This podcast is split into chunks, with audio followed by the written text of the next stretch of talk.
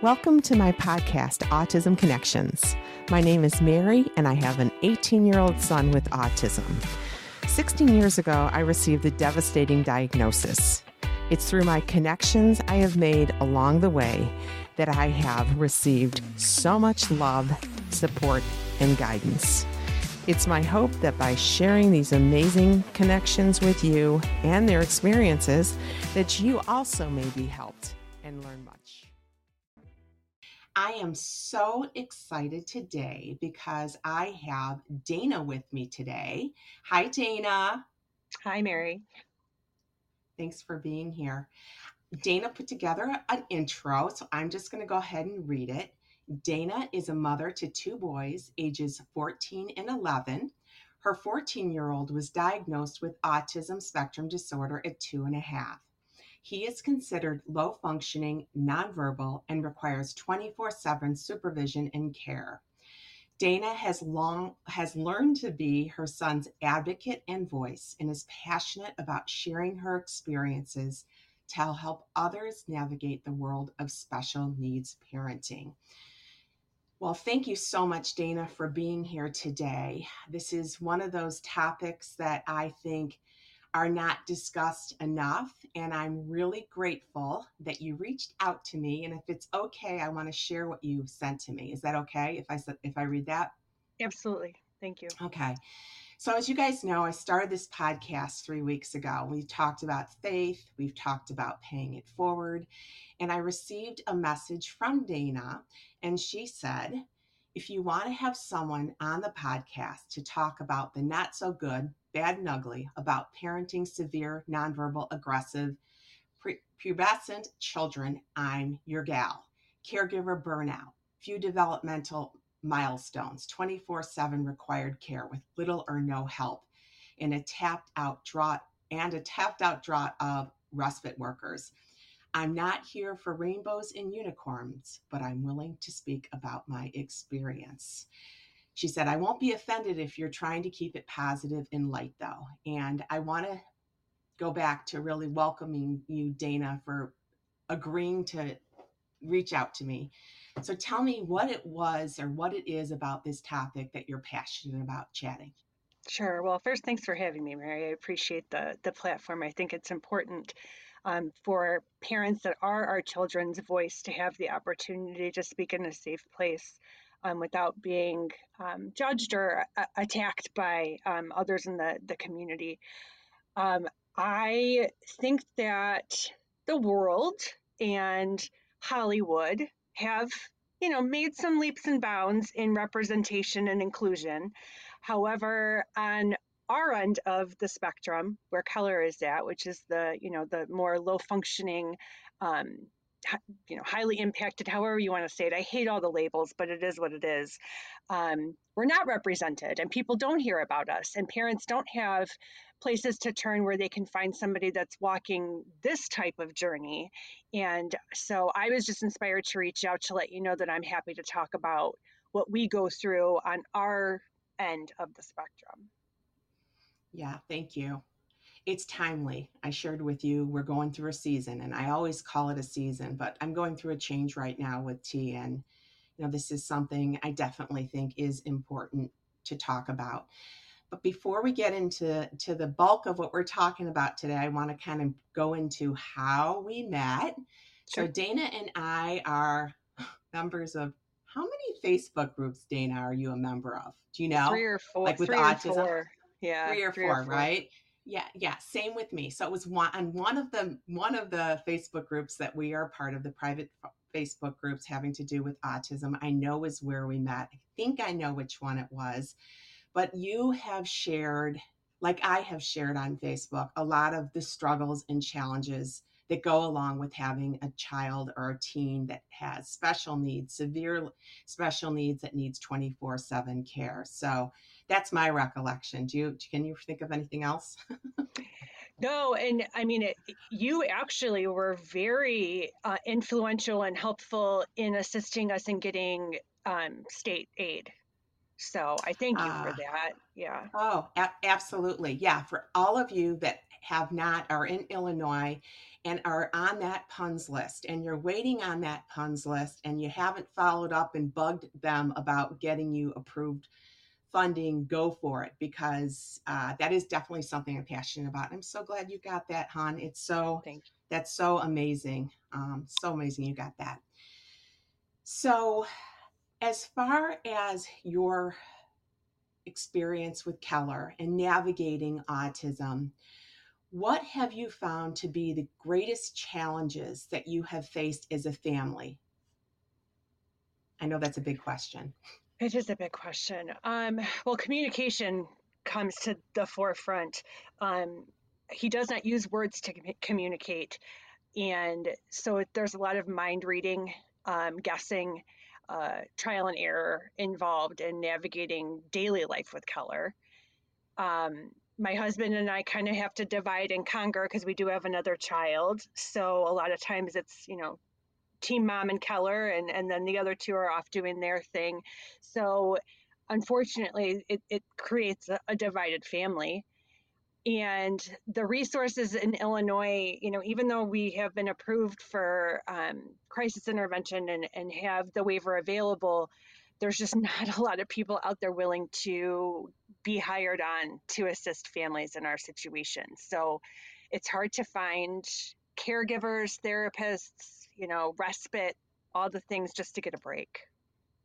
Absolutely. And what I found is the older that T got, the harder it was for me to find individuals that were equipped with crisis prevention training and were able.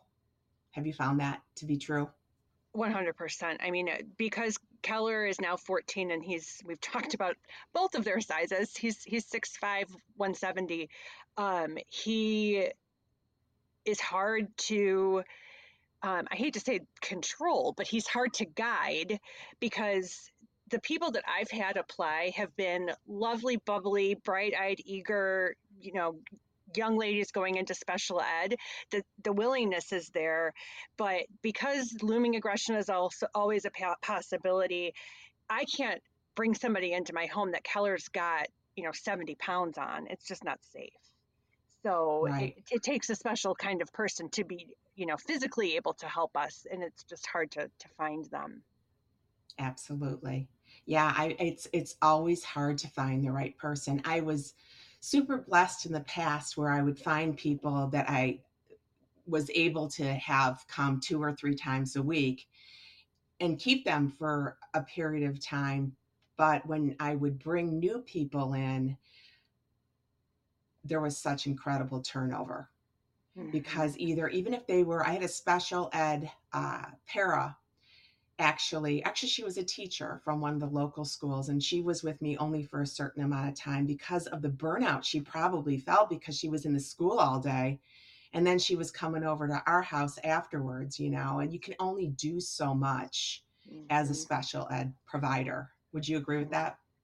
Yeah, absolutely. I mean, when you ask people that work with special needs children, one of the first things that they suggest is tapping into the schools in the area or the therapy companies in the area to see if they would want to take some extra work on, earn some extra money on the side. And I agree with you. I mean, if they've been in that environment all day, how could they possibly extend themselves even further to do it for additional hours in the evening? Absolutely. Absolutely. So when I've brought people on, I tend to give them the worst possible scenario early on from the beginning, because it does take so much effort and energy to find the right person. Then you interview them. Then you obviously introduce them to your child. You see how they would, fit together. You make sure they're available. You make sure they're reliable. You know, do you trust them to stay at home with your child and in your house? I mean, there's so many different caveats to that. You know, this last weekend, I took 3 days away and I went to see my other son in Tennessee. And it took me, I'd never done that before. One other time I did with my caregiver, but in all my time of being a single mom, I've never once left Tommy with respite person. And I'll tell you what, it was the best thing I ever did, but it was hard to get to that point, right? because there's so much involved. Well, and nobody does it as good as mom, right? So you're always thinking, you know, how are they going to know what color cup he likes? How are they going to know what snack he likes? How are they going to know this? How are they going to know if he's asking for that? And, I mean, I even have those thoughts with my own spouse, you know, leaving the house for a short time. So yeah, it's a lot to want help, but not be willing to allow it to happen because we're so used to being in control of the situation. Absolutely. Oh, that's a really good thing to talk about. No one's ever going to be able to do it like us, right? No one ever is going to be able to do it like us. And so I have to remember that for sure. It's a good reminder because the reality is at some point in time when we're not here and others are caring for, it's just how it's going to be, right? So while we're here, I need to figure out like what I need to let go of, what's really important. Yes, it's important Tommy's safe and that the towels are picked up and his laundry's in his basket, whatever. But if anything, his medication gets given, but you know, I can set aside some of those things that aren't quite as important in everything. So you found somebody, didn't you, to help you guys? You found a respiratory worker? We have somebody that's willing to do like a couple hours here and there, which is huge. I mean, even just to be able to go out to dinner with my husband is huge. So we're grateful for that. Absolutely. Of course, we would like more. We would like somebody to be able to come on a regular scheduled basis, you know, for a few hours a week or whatnot, but we'll take what we can get at this point. Absolutely. Sometimes I have a gal who comes, she's been fabulous. She's been with us for 6 months and 4 times a week, she comes for 3 hours at a time. And there's times that I have nothing to do outside the house. And sometimes I'll just stay in my room and rest or binge watch Netflix while she's here. I mean, we just need that time away. Mm-hmm. Burnout is such a huge issue, potential burnout, mm-hmm. as the longer we're in this position we are in, right? Right. So as far as puberty was concerned, I don't know about you, but I can remember before puberty hit, a friend of mine saying, "Oh, just wait for puberty." And at the time, I don't know if I was just in la la land and had my ears closed or didn't want to hear about it, but I really wasn't that concerned about it until when he did start going through puberty and he started growing and some of the behaviors got bigger. It got pretty horrible for a season. Do you remember when you were told about potentially how hard things could get from puberty, whether it was from a doctor or a therapist? Do you have any recollection of that? Yeah, I definitely remember having a conversation with the developmental pediatrician. It was probably around when Keller was 8 or so when we were starting to do some medication adjustments. And I've always been very cautious with medications and just very mindful. I've never wanted to just zombie Keller out and throw him in a corner. I still want him to be Keller. So he said, you know, some families have to heavily rely on medication just to get through the years of puberty. And I thought that was interesting to know that there could be an end in sight for as far as medication is concerned. One of the other things that I was warned was that seizures were possible once puberty started. And I had heard other families that have, you know, those coexisting conditions and they have children on the spectrum that also have epilepsy or Downs or whatnot. But it wasn't on my radar because autism is just his main diagnosis and all that I've really wrapped my head around.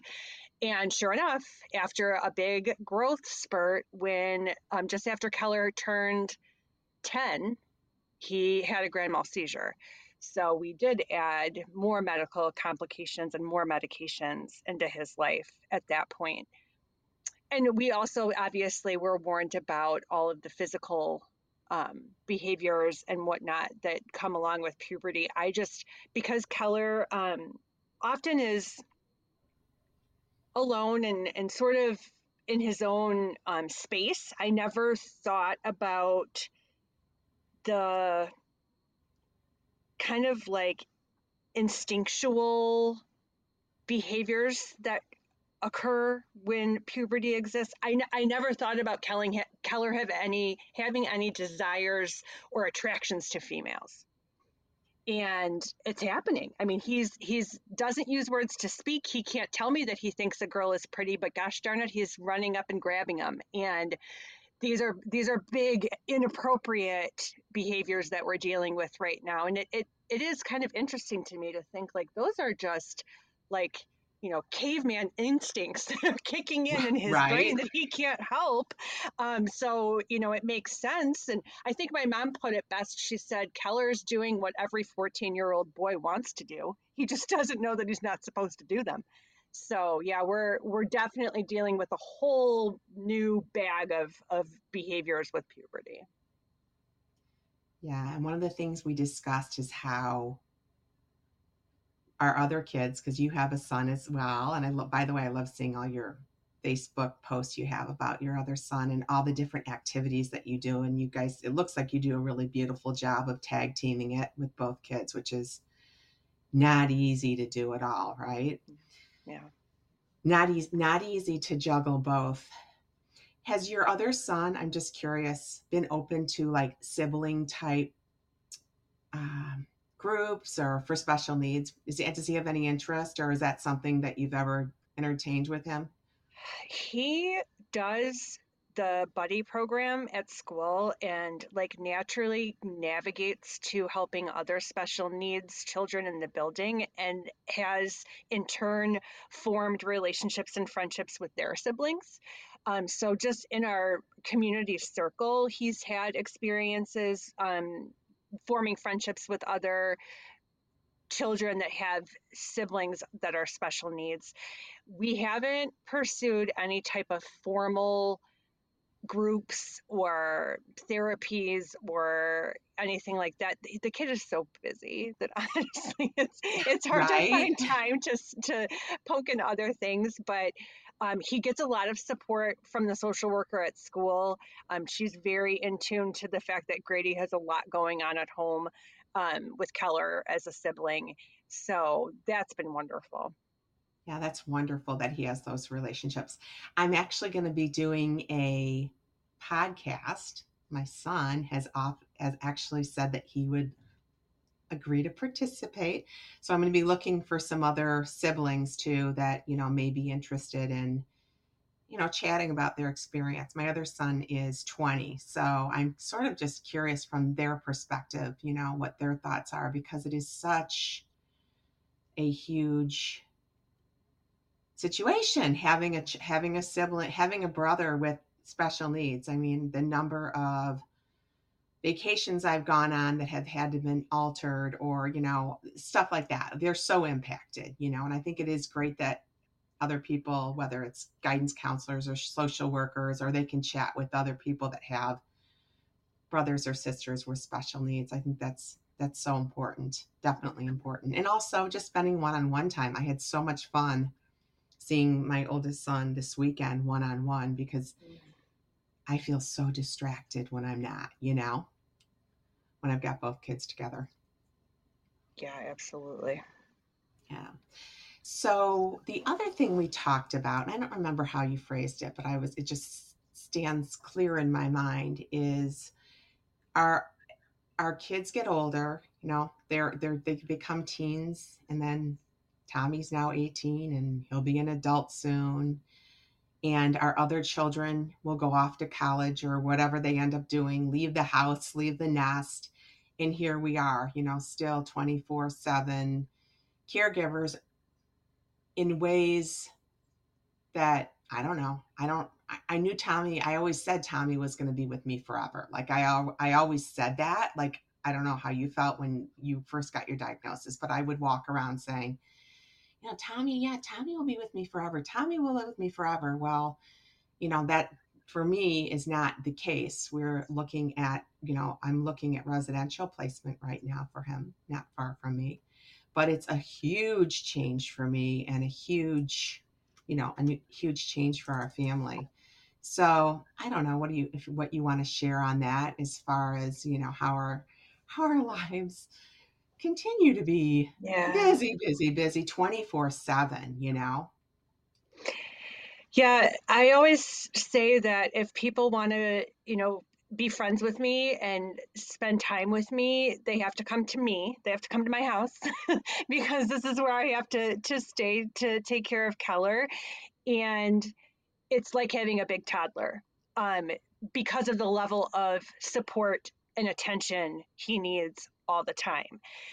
When you kind of sign up to be a mom, you know that every year that passes, they hit new milestones, they become more independent, they need you less and less.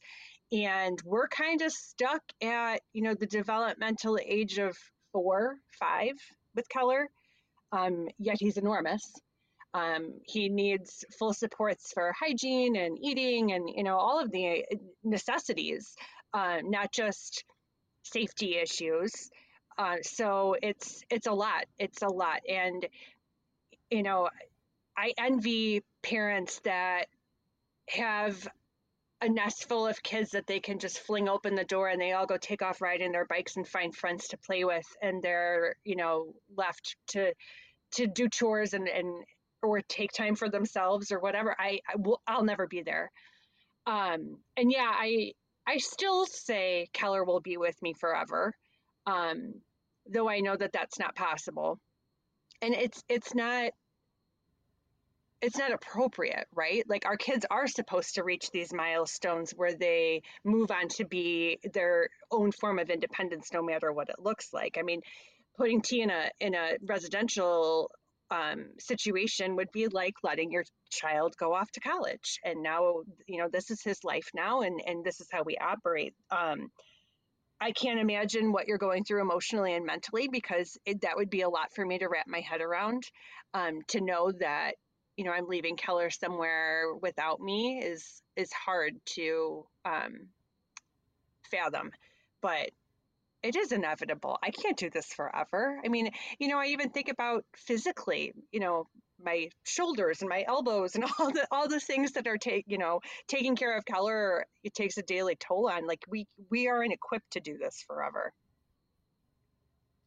Right. And I'm just so hopeful that, which is a whole nother big subject, the states, whether it's Illinois, Wisconsin, wherever everyone lives that has a special needs child that will be aging out at 22 or earlier or later, depending on where you live.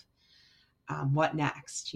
That's the tsunami of, we always say there's the tsunami of special needs teens turning into adults that are going to need to have services, and they're not there. So I've always been wired because this is just how I'm wired. I'm always looking at the next part of the journey. And I've been looking at it for a long time with Tommy, not really knowing what it was going to look like. And part of the reasons why I left and I'm here now is I was on the quest to find out what's next for T, And there's always that uncertainty. Even if you move, wherever you get to, it's like, wait a minute. What does it look like? There's always that element of, not having control over everything. But I like how you said, our neurotypical kids, they grow up, they move on to do whatever, whether it's college, military, or whatever, workforce, and they're on their way. And with T, it's just a different path for him, And in my mind, I'm trying to think, oh, he's going away to summer camp, he's going away to college. Mm-hmm. But I am so entrenched with his day-to-day stuff that's going to be the hardest part. It was hard for when my oldest went away too. I was devastated when he moved out, we're supposed to be their mamas forever, not really, but Yep. So yeah, it's a new season over here. A lot of letting go.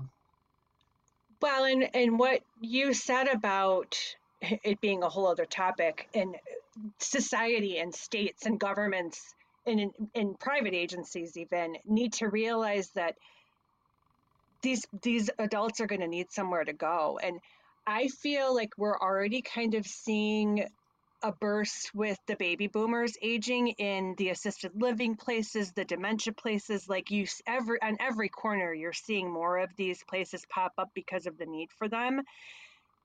Our population is another one that is going to need to be addressed. And that's another reason why I think it's really important that people that are parenting children on this side of the spectrum are vocal and do, you know, get our voices out and make action happen. Absolutely. There are so many ways to make action happen. And there's a lot of Facebook groups and private groups where you have the same topics being brought up over and over again, right? Whether it's long-term residential or schools or, you know, crisis.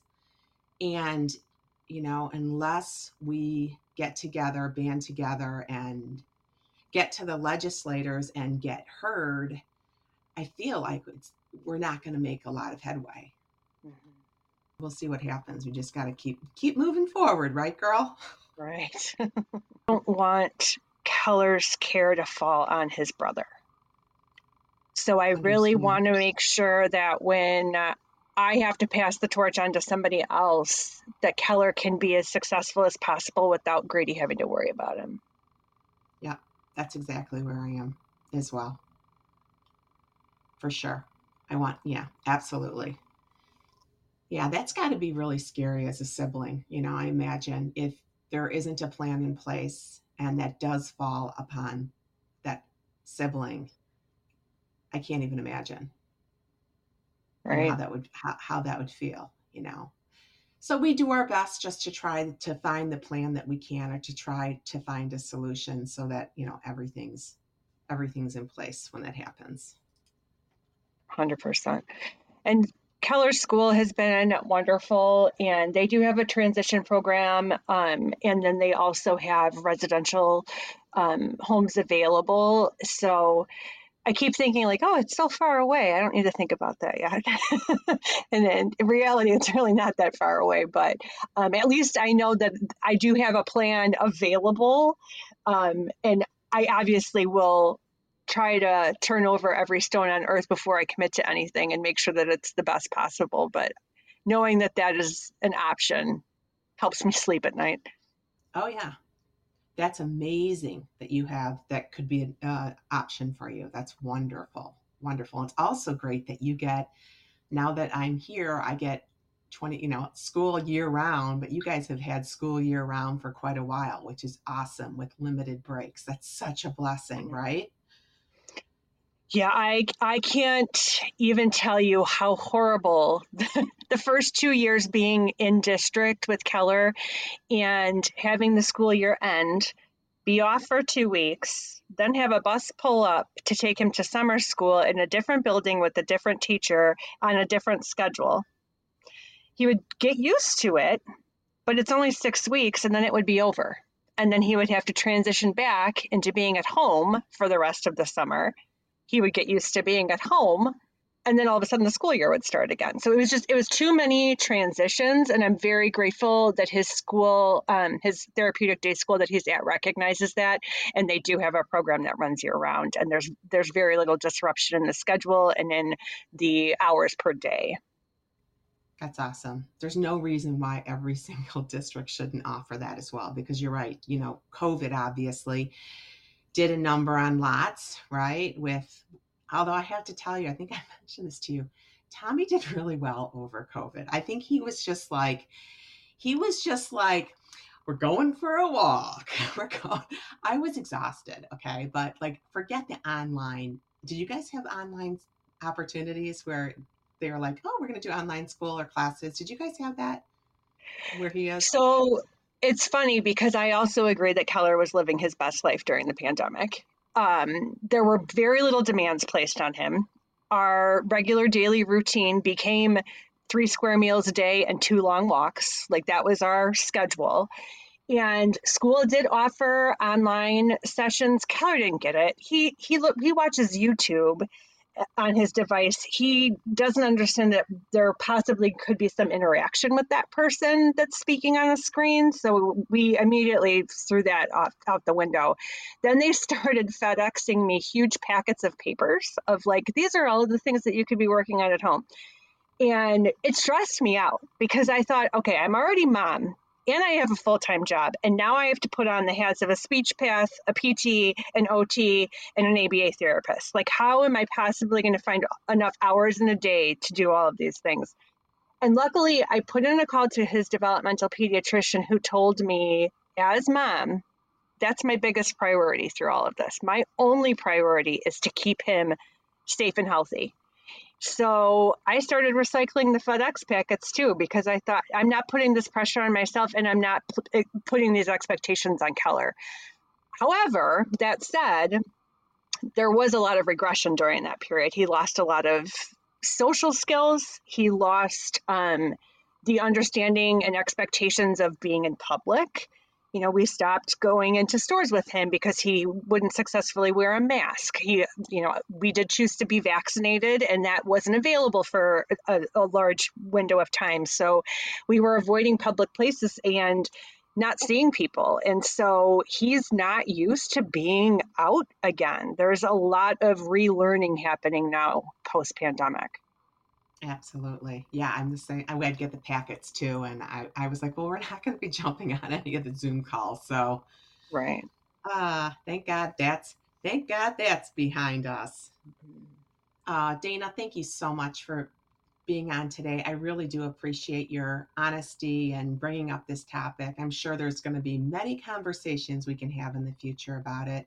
You're an amazing mom. God, working full time and juggling all you do. You are amazing. So thank you. Thank you. Thanks for having me. And you're pretty amazing too. Aw, thanks, friend. I appreciate it. All right. Well, enjoy the rest of your day. Well, that's it. Until next time, be well.